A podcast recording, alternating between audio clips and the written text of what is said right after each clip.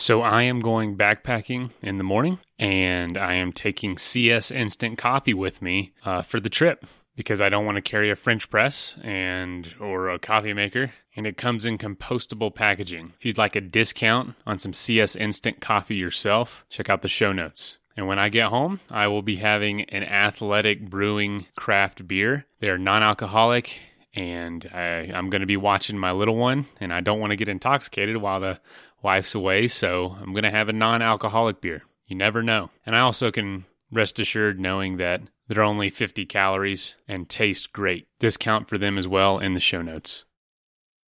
It was on the other side of this bridge, the snow road. It was on an abandoned trail up to a mine that we wanted to check out. just, where's, what is this? Why is this here? There's got to be some amazing story about how this thing ended up in a place that it should not be. This is the Adventure Sports Podcast, where we talk to athletes, adventurers, and business owners from around the world of adventure sports. Whether you're climbing Mount Everest, starting a bike shop, or getting up off your couch to take your kids hiking for the first time, we want you to have the motivation and inspiration you need to chase that next adventure. The Adventure Sports Podcast is brought to you by Camp Crate, the leaders in fully planned self guided backpacking adventures, as well as backpacking gear rental. You can check them out at campcrate.net.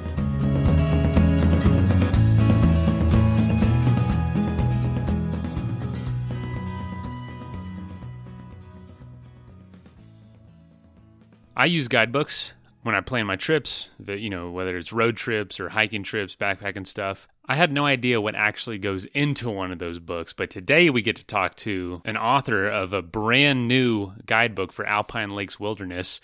Uh, Nathan Barnes and his brother Jeremy spent a crazy amount of time learning everything they needed to, needed to know to tell other people about this area called Alpine Lakes Wilderness. Um, the book has over 100 hikes. It's it's day hikes and classic like backpacking routes. Check it out. There's a link in the show notes where you can find it and you can search it on Amazon. We're going to hear about what it takes to be someone that writes one of those guidebooks. And maybe, you know, maybe you listen to the show and say, "You know, I've I've done a lot in this area and I've never seen a guidebook for it." Maybe it's something you want to tackle yourself. Um, I'm sure Nathan or Jeremy wouldn't mind reaching out to them at all. Uh, but it takes took way more dedication than I thought. Kudos to them for doing it. If, if that's what it takes for every book that's out there, man, I'm I'm glad people are out there that are willing to do that because I don't think I'm I don't think I'm capable.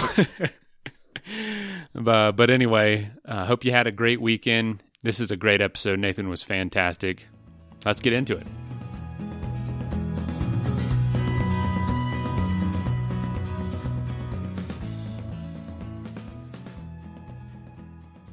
You know, usually we have someone doing a feat on the show. Maybe they're, you know, doing some crazy adventure, but this is an adventure in itself because it's kind of a combination of different kinds of uh, journeys. One in gaining the experience of knowing an area so well that you can write a book about it.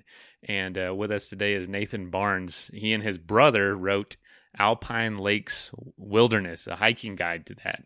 Nathan, welcome to the show, man. Hey, thanks for having me. Appreciate yeah. it. Yeah, absolutely. I think the technical name of the book is Alpine Lakes Wilderness: The Complete Hiking Guide. Correct? Yeah, you want you want to get that second title in there. Yeah, that's right. That's right. That's semicolon, man. It's it's or then actually it's a colon official. Now this is cool, man. So so where exactly is the Alpine Lakes Wilderness, and uh, how did you get into going out there and gaining all this knowledge? That's a that's a big question. I'll start with the easy one. I'll start with the easy one, which is where it's located. Uh, the Alpine Lakes Wilderness is located east of Seattle, uh, and it spans uh, many hundreds of thousands of, of, square miles, and between Highway 2 and I-90, uh, making it inc- really, really accessible to people that live in uh, the major metropolitan areas of the Puget Sound region.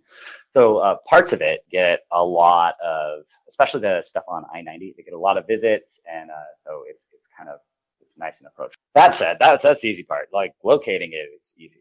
Uh, how I got into it was back in 2008. My brother and I decided, well, that's probably 2007. We decided that we are going to climb Mount Rainier. You know, we get into an age, we're out of college. We're like, okay, well, what's the next challenge?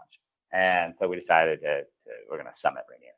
It's on the Seattle skyline. You see it every day. And so like, I'm gonna go to the top of that. And so yeah, there's a lot of training that went involved. Uh, that got involved in that. Even though we were doing a guided descent, we we wanted to make sure we were up for it. We didn't want to we didn't want to not make it. So we spent a lot of time hiking, and we discovered we really enjoyed doing it. After you know, we'd always hiked, but uh, it was something that once twice a week we were doing. And after we after we got up there in uh, September October 2008 somewhere in there, uh, we decided well let's keep doing this. And like I said, the most one of the easiest and most accessible wilderness areas around Seattle is the Alpine Lakes Wilderness.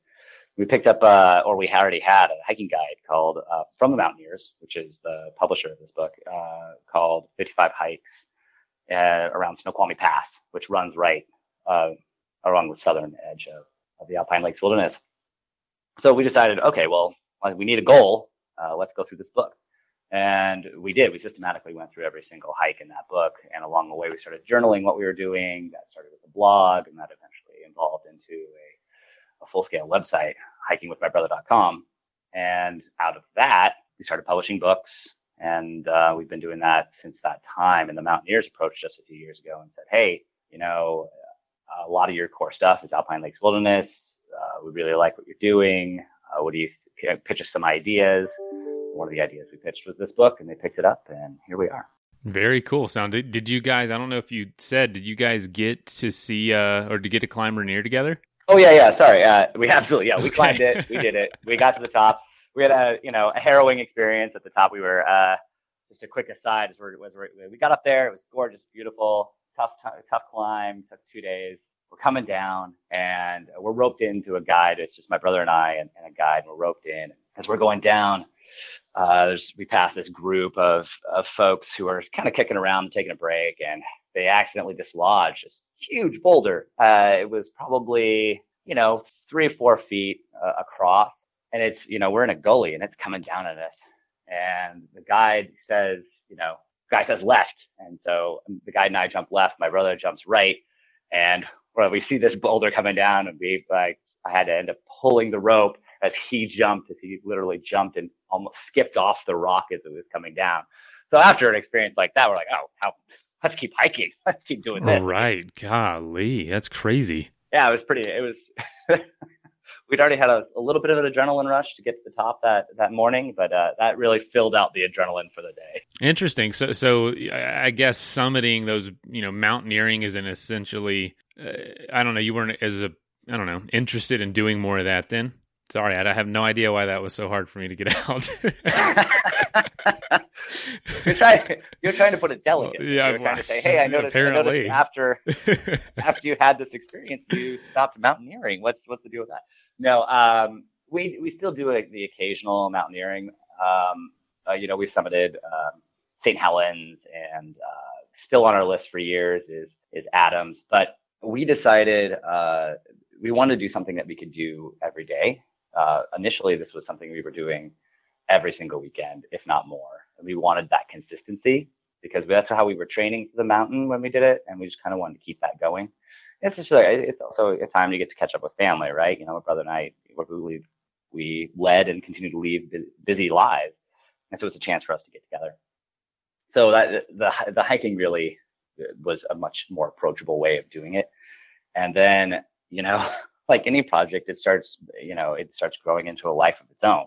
And then you're just trying to do, then you're just like, oh, we just got to keep putting out more hikes because people want it and, and we're having a good time with it. And um, it's sort of taking on a life of its own. So that's the mountaineering stuff sort of slid by the wayside. I guess being here in, in Colorado, I don't know if you feel the same way. There's this pressure to like summit mountains, and I don't necessarily enjoy that as much as just hiking um, and seeing it all from like the alpine area. I really love the alpine, you know, kind of range. Oh, yeah. And so I'm like, I don't feel the need to get on top of that, but then there is this pressure. So I'm glad, you know, you didn't feel like you had to keep doing that, and you wrote this guide to help people get out there because that area, I've only, I have a little experience with it, but just the Pacific Northwest in general, those mountains, man, might make oh, some yeah. people mad saying this, but I, I think they're way more pretty than the mountains we have here in Colorado. well, uh, I've experienced both. Yeah. Uh, and uh, you know, I, I think they're. I, I, wouldn't say one is necessary. I think they're they're very different in a different way. And you're also you're probably feeling that pressure. I would guess because there's just a lot more summits that are accessible that are that feel like true summits. You know, I've I've we have climbed to the top of many a small you know hill and, and mountain that you could say is a summit, but it's nothing compared to you know, the access that you have to some of these really tall uh, tall peaks there in, in, the Denver area. So slightly different. There's a there's equal pressure to to to get out there. There's just so much to see, as you said, and some of it is really stunning, really really gorgeous.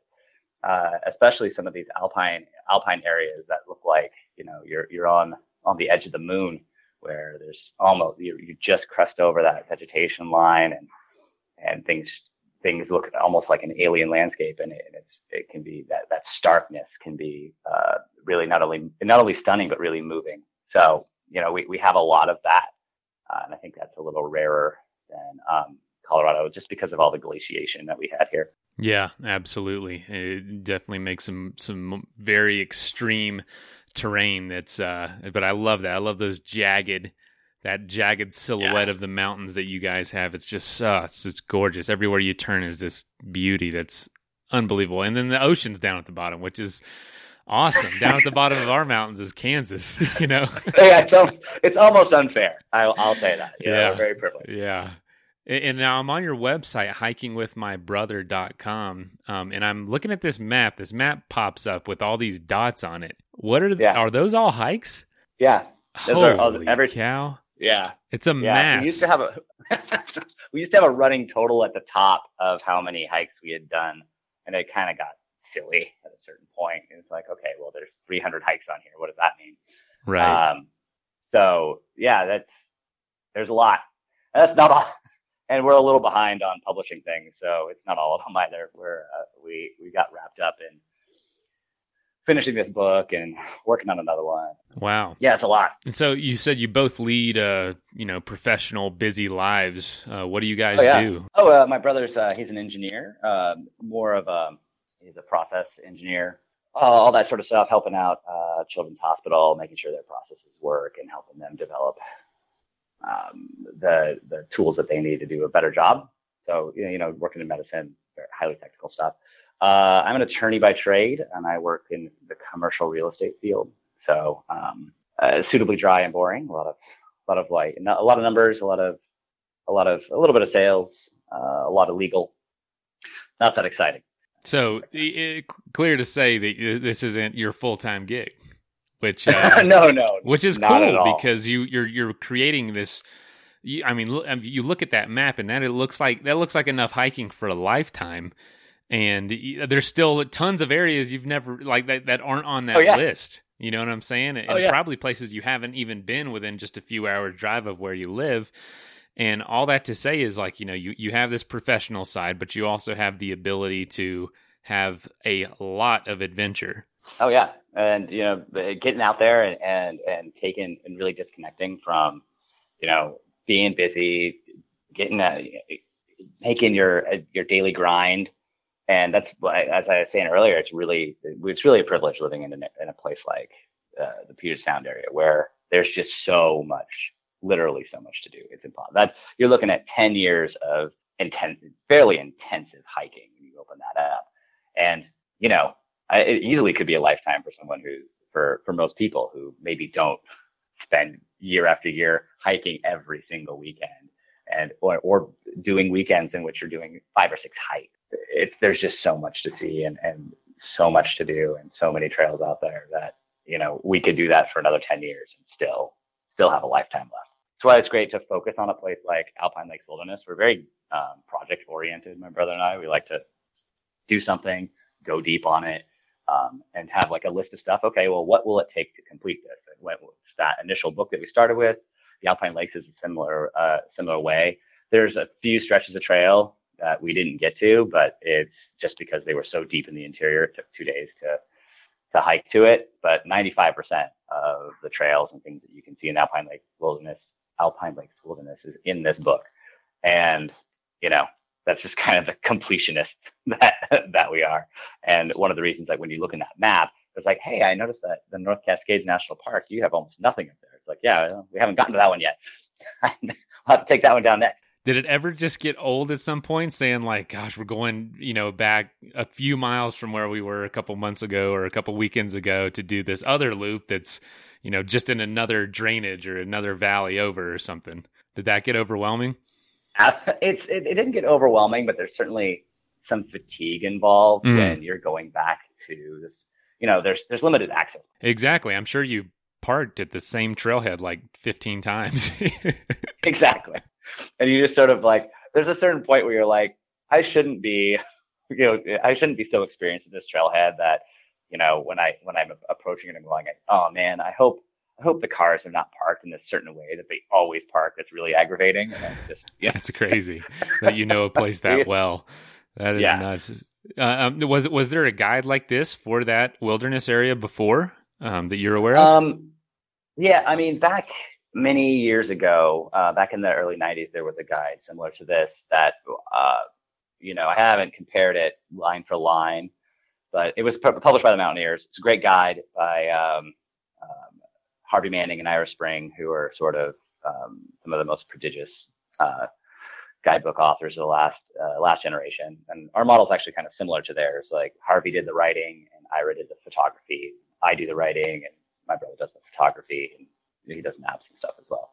Um, so it's a similar model. And uh, I suddenly just lost my train of thought about what I was talking about. Um, what was your question again? I'm sorry.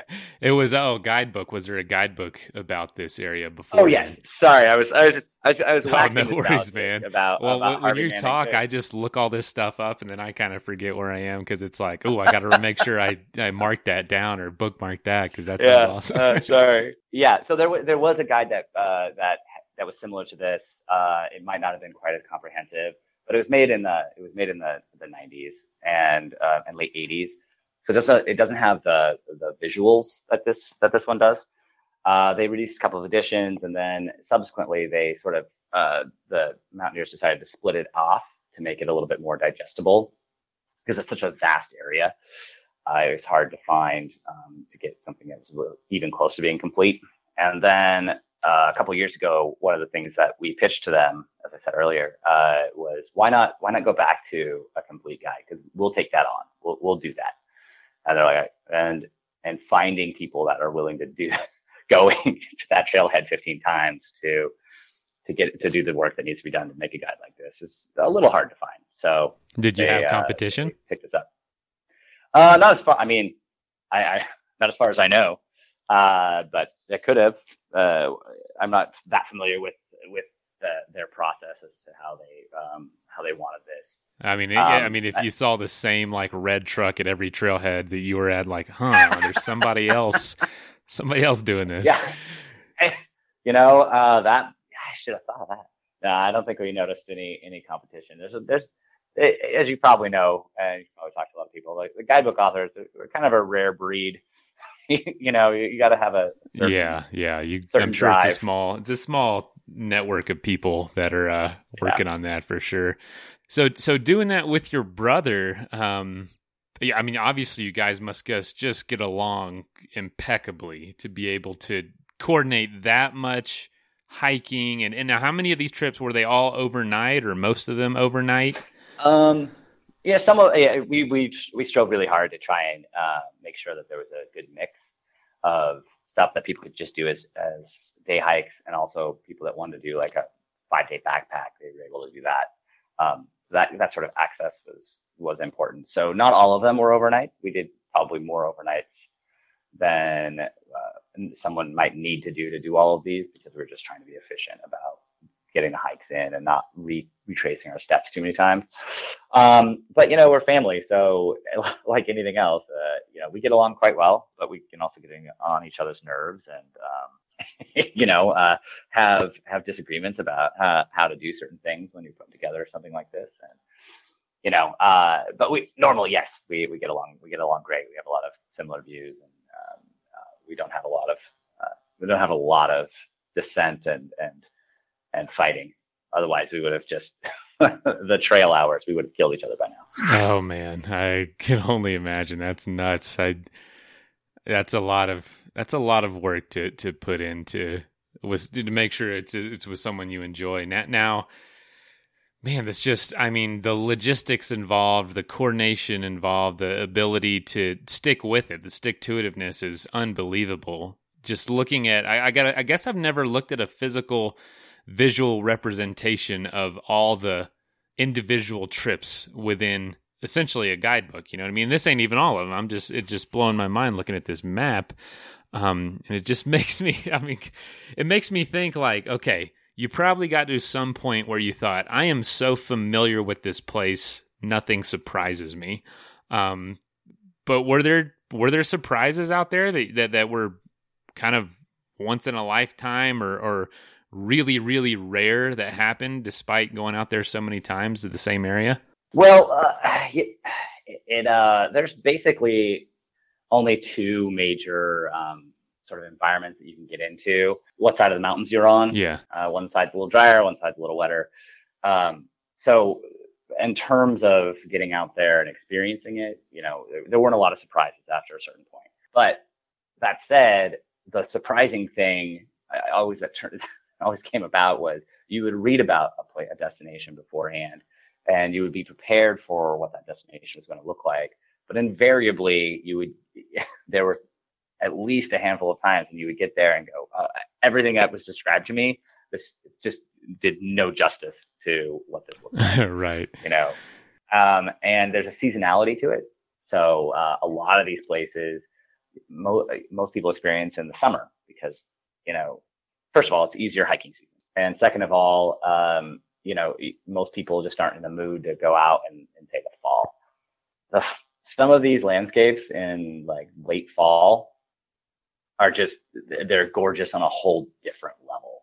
Like there's so much uh, color uh, uh, painted against a bleak landscape. The, so specifically, uh, there's larches that grow in, in a lot of enchantment area or in sort of nearby areas of the Alpine Lakes Wilderness, and it's it's stunning. They they turn this bright yellow and, and uh, light orange colors, and they the snows usually are are you know you got patches of snow on the ground. You've got just a, a whole visual range, just a panorama of like slate gray granite, almost maybe some patches of heather, a little bit of green here and there, but it all taken all together, it, it's I mean it, it, it is truly surprisingly stunning. Like you, you just, it, it jars you that you're just not expecting it. Uh, one that's one hike that's in the book that, that I definitely experienced that was uh, our hike up to Larch Lake because you go through this. I mean, when you finally get to it, it's an overnight to, to even get to it. But you, as you get to the final approach, you go through this, um, sort of a little bit of a valley and that valley in the, in the fall, just all the foliage changes to a dark red. So you're in this red, reddish, kind of brownish area. There's a creek running through it. You're, you're, and you sort of emerge from that up onto a plateau into this bowl of, of just bare granite and golden larches.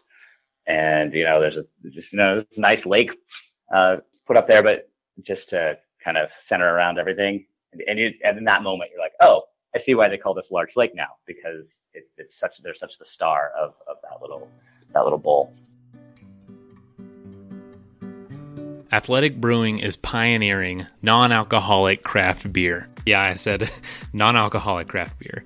And there's a number of reasons you might want to do that. Whether you're training for an event, which a lot of our listeners are, or you know if you if you're babysitting and don't want to be drunk in case something happens i mean stuff happens but you still want to sit down and enjoy the game and have a beer this is an incredible option for a full flavored full bodied beer each can is only 50 to 70 calories with ipa golden ales stouts and tons of seasonal offerings athletic brewing is a great option if you want that craft brewery taste uh, but not deal with the effects of alcohol itself. Uh, if you'd like to save 15% on your first order, go to athleticbrewing.com and use the code ADVENTURE at checkout.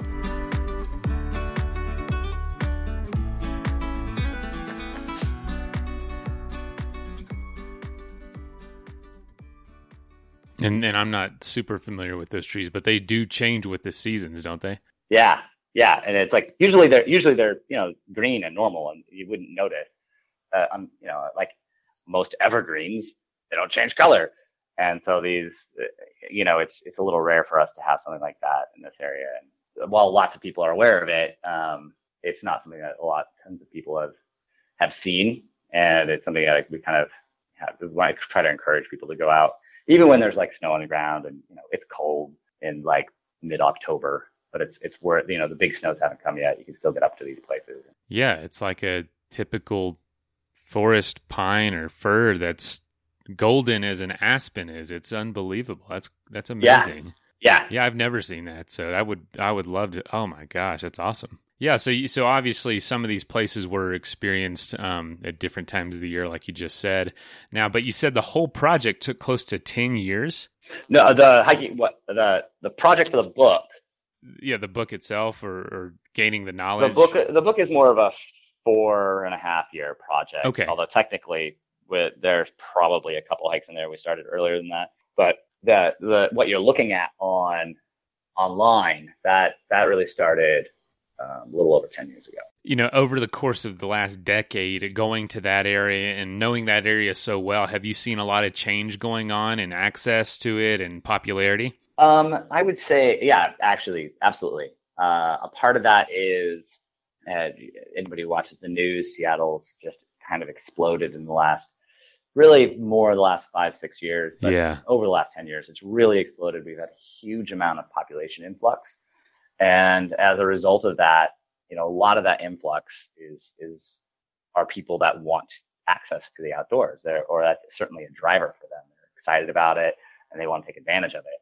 So 10 years ago, these trails were, are, some of these trailheads were already popular, but it's just exponentially more popular at this point. There's, you know, trailheads are having a really hard time coping.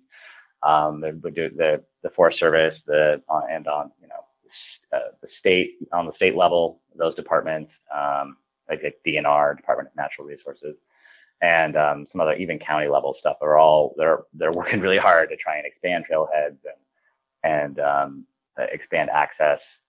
And one of the one of the missions, I don't know, I'll say mission, probably a little. That's a little too buzzwordy, but one of our goals, at least, uh, in doing a, a, a guide like this and doing that project you're looking at, hiking with my brother, is to really kind of highlight alternatives because there's, as as you're seeing, there are hundreds and hundreds and hundreds of hikes you can do, and there are a handful that are just out of control popular. And if we could just get some of those people, just raise awareness of some alternatives that really aren't that much more difficult or not much more, that are, are just as easy to access, that are just as, as uh, they're just as interesting and engaging in, and if not more, if we could just try to get that awareness out there so that people can kind of disperse from, from trailheads that are just literally being choked. Like trails are just choked in some of these places on a weekend. Eh, You know, it, it it's so much that it discourages people from going, which is the opposite of what we want. We want we want people out on those trails and and, and really taking advantage of some of the natural beauty we have and um, really enjoying and, and therefore supporting um, you know a passion of one of my passions and a passion for you know almost anybody who lives out here. you know, I'm scrolling through Instagram. I see a lot of things tagged, and that area is often featured. And uh, Oh yeah, more and more so. Well- I've noticed in the last few years for sure. Yeah. Well, and I, you know, it's if there's any place that's you know Instagrammable, uh, it's the Alpine Lakes Wilderness. Like it's easily accessible, and it's you know it's endless, endless opportunities for amazing photography. Yeah, I'm trying to think what that lake is. I think it's called. I'm looking it up now. Colchuck Lake, maybe. Oh yeah, Um. Yeah, that's Yeah. I, that's the one I just constantly see, and I just think Yeah, because I know the places here that look like that and that look just that amazing, and when you go, it's like holy cow, there's a lot of people here that are not in those Yeah. pictures. You know what I'm saying? They, Yeah. It's yeah, yeah. it's deceiving. So you know when you turn around from that picture, there's just a trampled, trampled shoreline, trash, um, overused trails, and, and just tons and tons of people doing a lot of things they shouldn't be. But it it is uh, it's definitely getting you know getting more and more popular. And it's going to continue Yeah. to, but you can understand why when you see it. You know, it's not a surprise. Oh, yeah. Yeah, well, But- yeah, Colchuck has that has that you know that has that silt. It has a it's at the bottom of glaciers, so it has that that glacial silt that gives it more of a uh, aquamarine greenish wow. hue to it. That is that really makes it pop. And thankfully, that one's in um, in the enchantments um, sort of enchantment zone. So there's a core part of the Alpine Lakes Wilderness that is incredibly popular, and it's almost the iconic part of it called the enchantments. Colchuck Lake sits um, just at the in a in a zone that you need a, a you actually have to have a permit to spend the to spend the night there, and it's popular because you, you, aside from its beauty that you already see, it's popular because you can use you can climb up the pass there. It's called Asgard Pass, pop up into the Upper Enchantment Lakes Basin, which is just a a moonscape of uh, alpine uh, alpine lakes and rubble and starkness and awesomeness with great sprawling views and all that. So there, a lot of people go up there, but there is um, there's some control on it. Um, so it's much it's not as bad as it could be. Uh, you know, I'm looking at a map of this area, and gosh, there's so many lakes.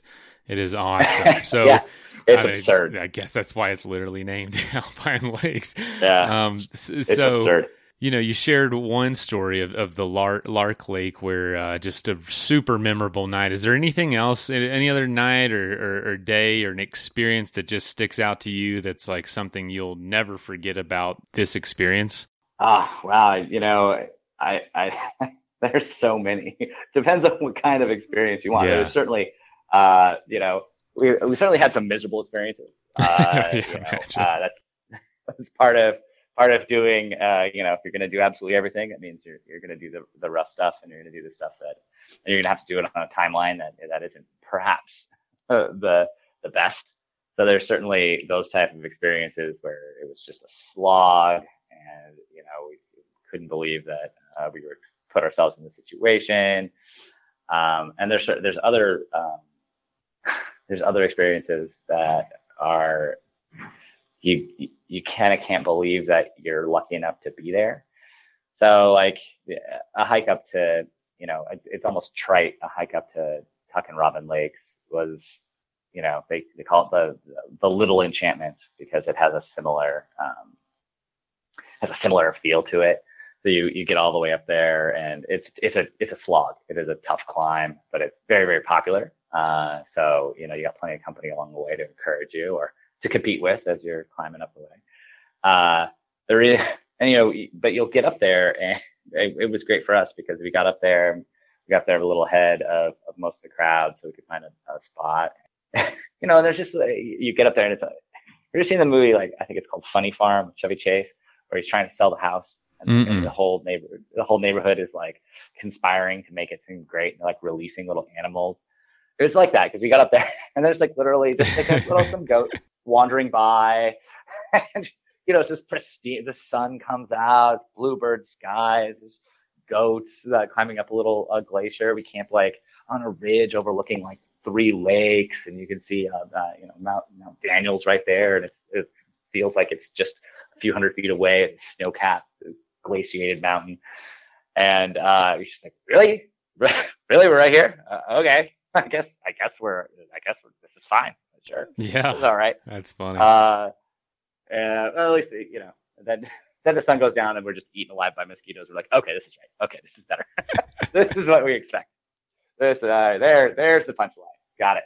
It is funny how things just line up and seem Uh, like it's not even real. I, that happened uh, with me in Yosemite last year. Just everything was perfect, and you just think, okay, something's gonna give because because there one more amazing thing no can't be added to this to this bowl of ingredients that is just overflowing with amazement. And so yeah, I know I totally get the feeling. It's almost bittersweet. Like this moment's so perfect, but you know it's not gonna last very long, and something's gonna give. But this shouldn't be happening so perfectly like this. It's it's almost yeah, like it's manufactured. Not. But that's yeah. really cool, man. That's awesome. Yeah, that's cool. There's other experiences like we'll try and because you know you're trying to do a guidebook, right? You gotta, you want to, you need to do the trails. True. Yeah, you've got a you've got a diff, totally different mindset than most people just out there enjoying it. You got to think about mileage and elevation and and yeah, and how water how sources probably. Like, yeah, yeah. Does it make does it make sense? And so there's there's you know there's stuff that's not in the book that we just couldn't put in there, but it made sense for us to do to try and um, connect two different trails and try and like be uh, maximize our our time.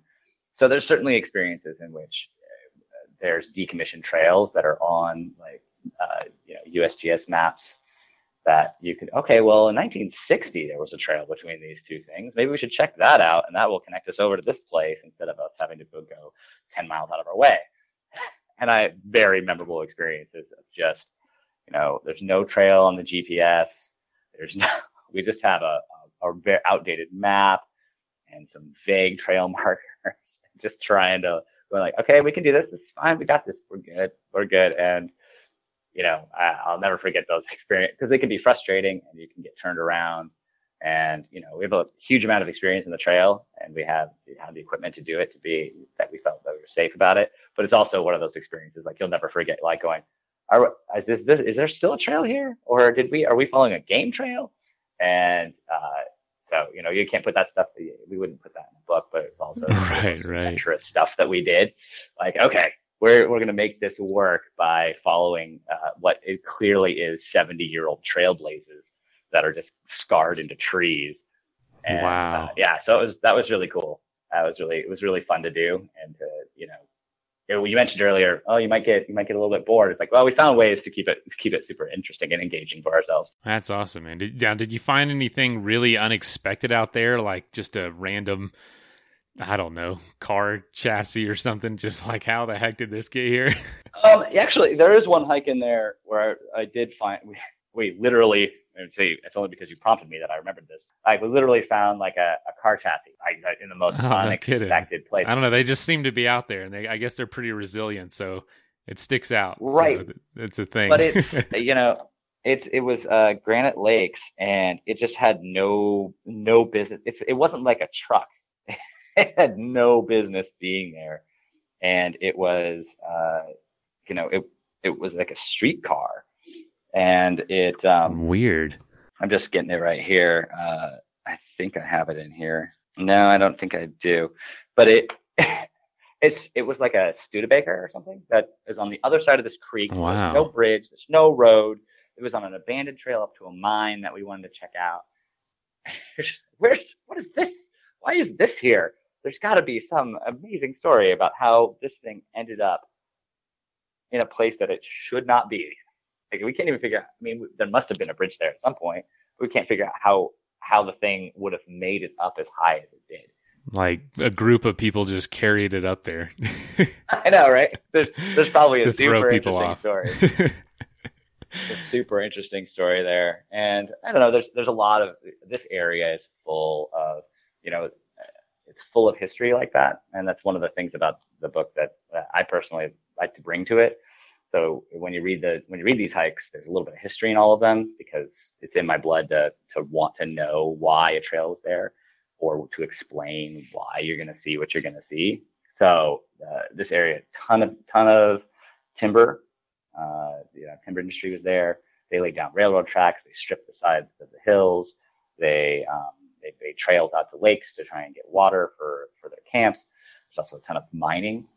Uh, there was a lot of, you know, everyone was trying to strike it rich back uh, in the late uh, 1800s, early 1900s. So they were out going out into the hills trying to find, trying to find the El Dorado. And so there's a lot of roads that were cut, and you know, there's a lot of places where there's water. There's often uh, mineralization that that could be valuable, and you can extract it. So there's a lot of these, there's stories behind all this stuff, and you'll get up to a little bit of lake.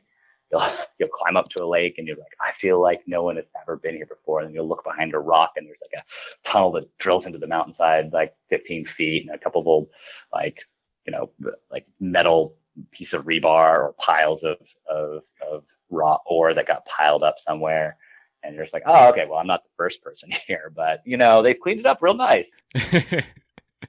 time, man. Time will take its toll. There's probably some like uh, camp there back in the day. Yeah. There was like a couple hundred people living. You know, it's it is funny, man. You know, there's tons of abandoned mines out here too. I think they I think they estimate some ridiculous number around the country of abandoned mines. And I remember just yeah. being out in the mountains one day, sit thinking the same thing. Like, man, they're, they're I, in the off trail in this super desolate range, and there was an entirely intact mount uh, mining operation from that's been decommissioned for like 80 years. And it had just been it's just sitting out there. There was a little graffiti, but it was mostly intact. And I was like, how the I mean, there's just nowhere you can go that someone hasn't been you know around here. Jeez. But it's, it's, it's, it's, there's something also kind of fun about that feeling. Like, ah, I finally made it, and then you turn to the corner, and it's like, oh, someone else not only made it here, but they they lived here. They was they were established here. Yeah, they, they were like making know, a living today. here.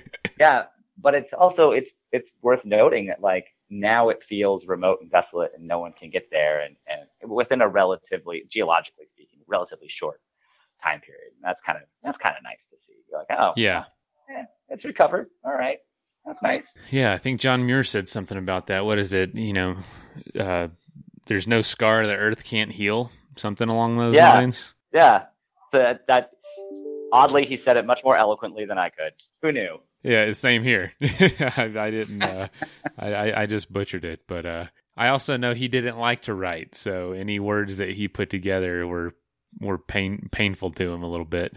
But uh, you and your brother are absolutely probably considered, you know, the experts on this area. Do you know what's next for you guys? Are you guys, you know, starting to spread slowly in a different direction or you think you're just going to oh. maybe double the hikes up or, or just totally jump into a new a new place, like taking it to the ocean. Now you're going to do kayaking routes. Uh, we are working there we have another book with the mountaineers that we're currently Oh, cool. that has um, that is a slightly different um, sort of approach. Uh, it's not a particular area; it's statewide, and it's it's really looking more at like nature and wildflowers and that that sort of stuff. Like where can you go to um, to kind of enjoy just the the plant aspect of it. So we're not botanists. We're not like writing a book that is like a, a field guide for identifying every plant under the sun. It's more of a of a you know, do you like do you like flowers?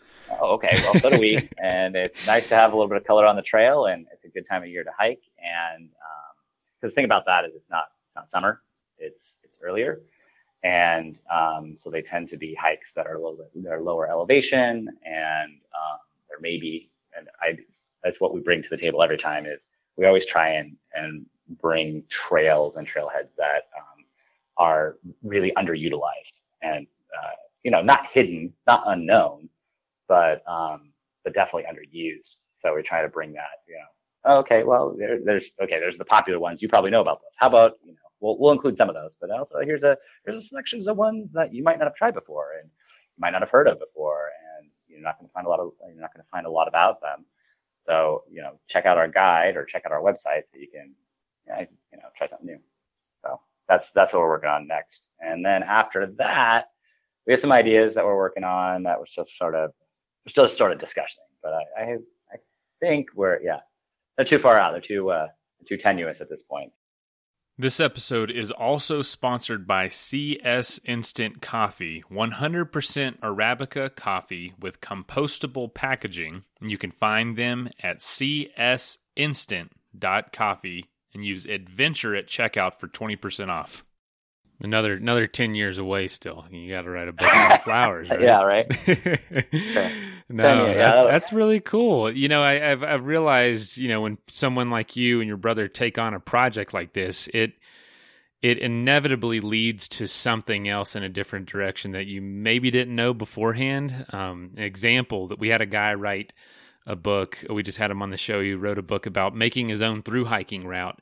And that inevitably led him into this curiosity into why things are named what they are out, out in the wilderness and in cities. Yeah. And so he wrote an entire book naming thousands of, or, or telling the story behind thousands of, of uh, natural I don't even know, landmarks, why they're named, why the lake is called this, why this street is called yeah. this, why this you know areas called this and who did this and and it just became a passion for him that you know he didn't know he had originally yeah and i i feel him on that i like one thing that this that the book does this the one i wrote does is there's a whole section in the back on just why different lakes are named with their names. oh perfect because i can't i can't i can't not i have to know you have to know so yeah Uh, you can't always find you it. That's crazy, man. So, so were those? Was that more difficult at times trying to find why? Oh yeah, sometimes yeah, it takes a lot of it takes a lot of research. Um, and sometimes, but sometimes it's easier than others. And thankfully, uh, because it's such a defined area, um, once you kind of know where the strings are for some, you can go back to them and go like, this is probably like this one. So you kind of know where to look after a little while. But the initial lift is it was pretty hard to kind of like, okay, well let's try and piece this together. What what happened? Because they're all named, you know, 100 plus years ago. And you kind of like, okay, Wow. well, where's the records for this? What is it? And it wasn't super important to people at the time to sort of like write down exactly why they were doing what they were doing. So, um, like, you know, you gotta, it's funny that you mentioned, it. I was like, that's a nice segue. Thank you. Uh, that you talked about place names. Uh, so yeah, it, it's, it's a little bit of a lift, but it's also super interesting. And once you, oftentimes, once you know why something was named, the reason that it was named, a lake is named this, uh, then you can go, oh, okay, I see. That's probably related to why the trail was made. And then you can go work backwards from there to tell the story of, you know, that I, maybe it's just me, and, but I, I like knowing, you know, when I'm standing at a place, I'm not the first person there. There was trail. I the trail. But there was probably a reason that this trail got, uh, trail got made. And it's it, that context, like sort of that spans back through, you know, decades and decades into the past. That context is, I, think, makes for a richer hiking experience. You know, I think Mm. it, you know, that connecting your, yourself to a community of hikers, uh, that legacy is, you know, it, it's a little bit, you get a little bit more of a meaning behind it. And, you know, maybe, like I said, maybe it's just me, but I, I, I like to think that it's, it's just a, a fun way to really ground yourself to the trail. No, that's interesting. It's an it's a different layer to view it through, almost like adding a little more vividness, a little more, you know, beauty to the area, a little more understanding. Um, wow, and then, then yeah, you definitely you you really feel like you know the place then, rather than just visiting. You know what I'm saying? Exactly. And, and you, the more understanding you have, the more, the more you can kind of connect with the land and connect with the, with the, the legacy of why it's there. And it's also sometimes incredibly insightful. There's places in the enchantments that people find, you know, are think about the stunning natural beauty, the natural beauty of it. They're like, oh, this is amazing. This is fantastic. And, you know, not to ruin it, but there's, you know, the reservoirs. They're, you know, back, they're, they're, they're there. They're the man-made. look. They're not man, but they kind of, they're, they definitely, they are tapped for irrigation. Um, so the lakes were there, but the level of the Oh, lake I and see. what's exposed and, um, what's there, there are certain lakes that are, that are manipulated. They're not pristine wilderness because they were done before it became wilderness. So not pristine wilderness and like knowing that it, it, it puts what you're looking at into, into context. And, you know, Colchuck Lake that we were talking about, there's a dam on it. There's, there's a dam that can lower it and, and feed water into the, to the irrigation. It's, very difficult to get to and no one really pays attention to it, but it's there. And, you know, knowing that and knowing that choices, that, you know, there were, cho- not only were there choices made to, to make it into a, some water supply, but then there was further choices made to maybe let's not do that so much. And, and that the, the, the route that was taken between the people that initially tapped it to the wilderness designation to the decisions that are going on right now as to whether or not to repair the dam so it's more useful. Like that, that's an interesting story to me. And you put that in the backdrop of truly stunning natural beauty. And, um, like I said, it's a lot more engaging. Yeah, I had no idea, but I, you know, it doesn't surprise me at all now that you mentioned that. I mean, I know plenty of lakes here, plenty of the most beautiful, scenic, iconic scenery here is uh, unnatural in a lot of ways. The scenery isn't, and the the water's real, but the way the way it's sitting there is definitely it's been altered from what it naturally is supposed to be, um, which does make you look at it in a different way. Um, still beautiful, but I don't know. It's, it's uh, there's other places that aren't, and uh, Yeah. What does that mean to you and how does that work? Yeah. It, it's, it's, uh, that's, I, I don't know. It's, a, it's an interesting way of, anyway, I don't want to harp on it too much. no, I actually got a sort question. of like what I'm super into. No, that's great, and and, and I was going to ask you, you know, how much time away, you know, I'd say percentage wise, if when you're not working, when you're not maybe um, dealing with some of your other obligations, how much time are you spending on this project or were you spending on this project? Um, let's see. Like your free uh, time, I guess. I, yeah, yeah, yeah. Uh, it's been, a, it's definitely been a spectrum of stuff. So, uh, we have, we have dialed back our, uh, the amount we're doing simply because uh, with this book and with the intensity of trying to do this particular area, uh, there was a bit of there was a little we had a little burnout, so we needed to take some time back. But I would say the overarching period of time, this last decade, we were, you know, 10% of our time was spent, you know, you add it all up, it was every single weekend. That was just, just for the hiking. And then in addition to that, there's all the production of it. So writing it, researching it, putting the maps together, you know, tracing the GPS tracks, transposing them, then like then like taking all that data and putting it into the various online platforms that we had. That was just the, that's just the hiking with my brother stuff. And then the, at a certain point, we were writing books. This is our second book. Um, we were writing books, and that has its own layer of uh, time commitment. There's more exacting standards there's editing, there's rounds of, of research, there's you know photo curation, all, all, all sorts of additional time suck on it. And that you know 10% doesn't sound like a lot until you until you devote 10% of your life. And then uh, yeah, it, I would think about think about your week. Okay. What if what if you had what if you only had what if your what if your work the amount of week you had was just six days and you just didn't okay. have that seventh day because you've devoted devoted that entire seventh day to to all to, to just hiking to, to doing this. And you didn't have that available for anything else. And i realized that that doesn't equal 10% but you know we, we right, didn't devote the entire day. We still slept and ate and there was some you know waking up and right you know. right right. But, but yeah, um, 10% of your total yeah, time but it, you, you sort of uh, it doesn't sound like a lot until you realize that oh, it should be 10% of my waking time um, wow you know it, it it, it could be very consuming but it's also it's easy to devote a, a, ton of time to something that you're you're super excited about doing. Yes, uh, I, yeah, and you, okay. And there's all sorts of mental gymnastics you can go through to to to, to justify that to to not only yourself but also to you know uh, your family. Like, hey, I'm getting a ton of exercise. I'm staying fit. Hey, I'm I am exploring natural spaces. Hey, look at I'm, I'm able to to produce something. Hey, this is you know there's a lot of there's a, there's a lot of justification for it.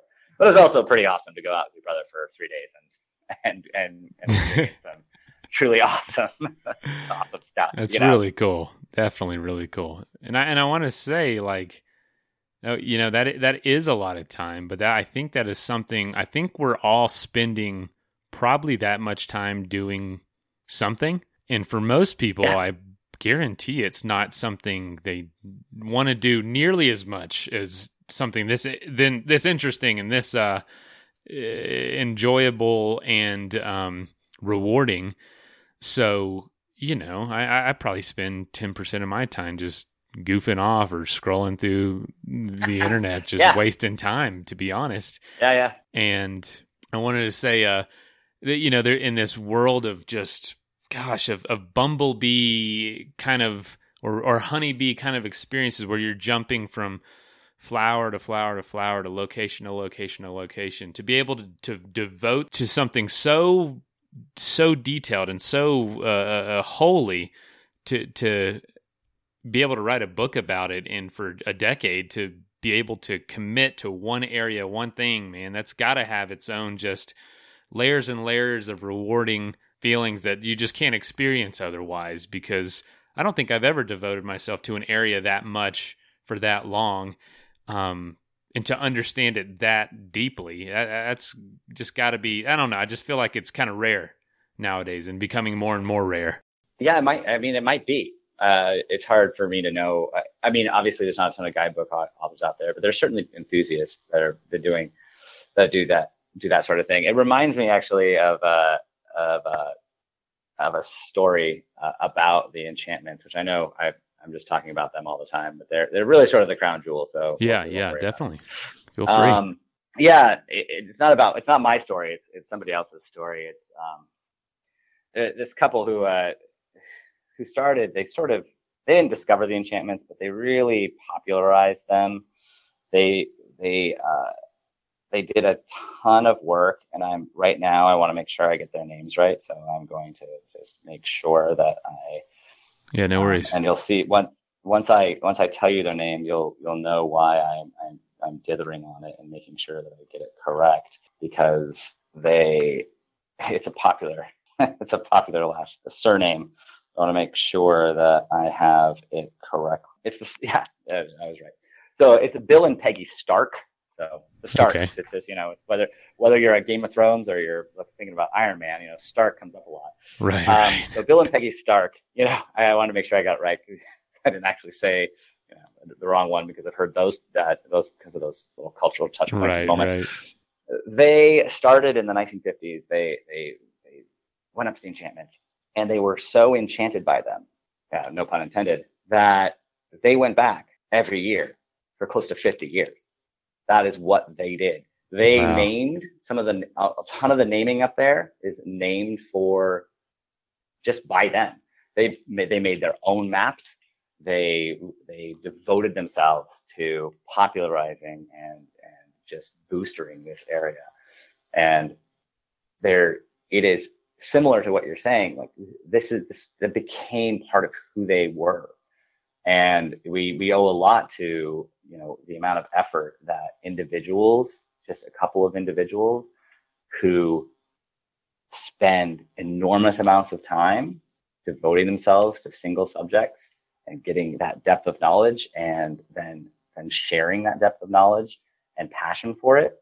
Um, you know, uh, uh, the enchant the enchantments in the Alpine Lakes Wilderness wouldn't have wouldn't have a, wouldn't have graduated into being the protected wilderness area they it is today without the groundwork laid by people like Bill and Peggy Stark, and, and then all the wilderness advocates that that were inspired by their work to come to that area and also, you know, sort of catch the bug um, and form in the 1960s the Alpine Lakes Protection Society and drive drive uh, a movement that had to be done on a federal level, a huge movement, and that took an enormous amount of time to designate. It's one of the it's one of the earliest wilderness areas because they they literally made a book of uh, uh, they did photography. They made a book. They put it on the president's desk to say, "Hey, you really, really need to protect this. Look at this stuff."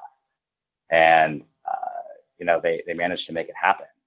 But without the without that initial groundwork of just a couple who got really, really, really into something, you know, we all get to enjoy stunning wilderness landscape that's preserved, protected, and um, the initial plans for how they were going to protect it looked nothing like what um, the Forest Service put out. Some initial plans like, okay, we'll protect it, and you know they protected basically nothing. Uh, so Dang. without that work, we wouldn't have what we have today. So when you're talking about that that passion, it's it really it goes back to you know people that worked really hard us where we're at.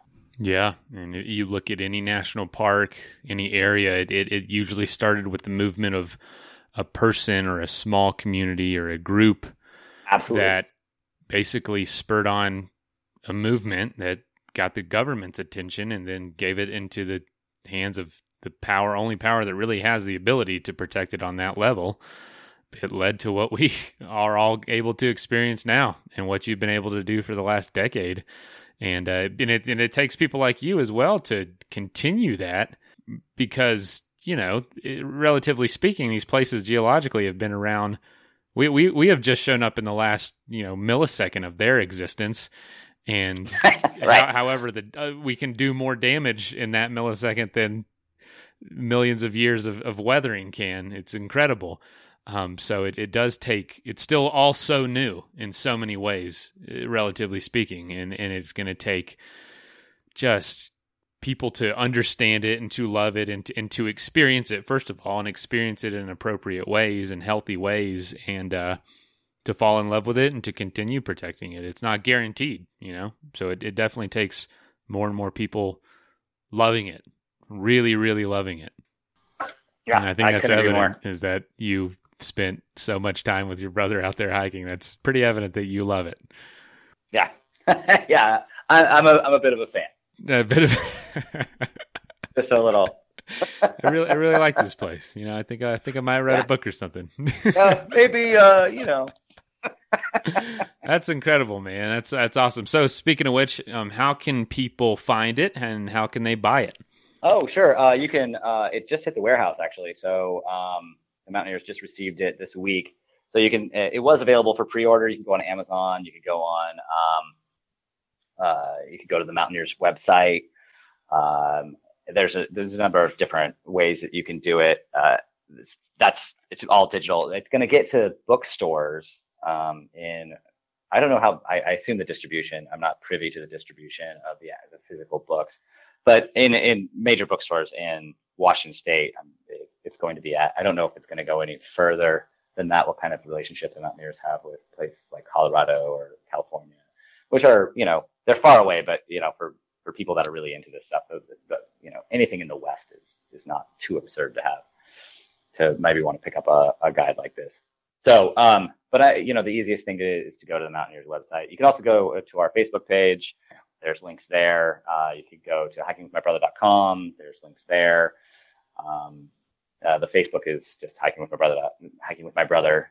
Um, so you can all, all of those places are easy ways to, you know, click and pick it up and have that, um, you know, have have a have a great guide. And I would say, you know, go and take a look at it, even if you're not thinking about buying it, because the pictures alone, yeah, even the cover is is pretty is pretty uh, pretty amazing. Oh yeah, you got to pick a good picture for the cover. Oh yeah, It is, it is pretty. I'm looking at it right now. it is, it is, it is pretty. And uh, you know, we, yeah, my my brother went through, and I I, I definitely took some of the photography, but uh, you know, just a, a drop in the bucket compared to the, the thousands of pictures that we uh, we submitted to, we overwhelmed the Mountaineers with. We're like, okay, wow, whoa, you got a you got a couple of pictures here. So they yeah they have they have their own stories about how they had to struggle to find to pick out like okay well we we got to pick out the best ones here. It's really hard to do.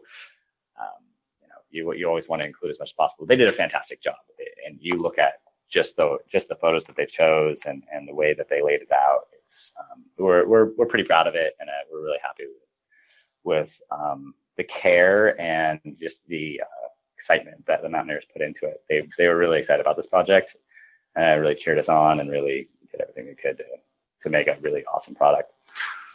Awesome. Well, I'm I'm excited to uh, get out there one day and explore that area because it's it's an area I have only seen very very just from the road, honestly, during a snowstorm. So didn't see much. Yeah, yeah. have to get well, back out there. if you if yeah, definitely uh you know ping me if you're if you're gonna do it, and I'll, I'll give you some recommendations. Well, I appreciate you so much coming on and telling us about this. It's rare that we get to talk to somebody who's so experienced in one area. So it's uh, just a totally different level of understanding than you know someone doing a through hike, for instance, um, that just Right. sees places in passing. So this is this is neat. and This is awesome. So thank you.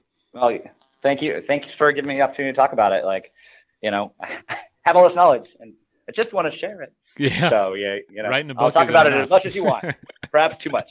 in all your free time, ten percent of it at least.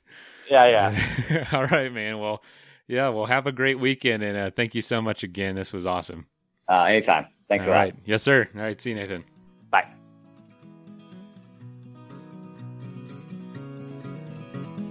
Well, first of all, thank you so much for listening to this episode. It really means the world to us that you want to spend your time with us. If you'd like to help us further, please just leave us a review on iTunes, share us on social media, tell your friends about us. You can become a patron, a supporter of the show for $5 a month at patreon.com slash adventure sports podcast. And if you know somebody that would make a good guest, reach out. We're always looking for good adventure and outdoor stories. And lastly, thank you to our sponsors, whose messages follow right now.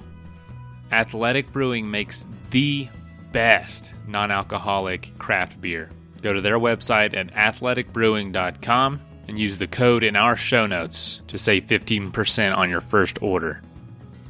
After all this adventure talk, if you're needing some gear yourself, but you need some advice before buying, go to backpacktribe.com where you can ask questions to the owners who have experience with all the gear, as well as all of it for sale right there on their website.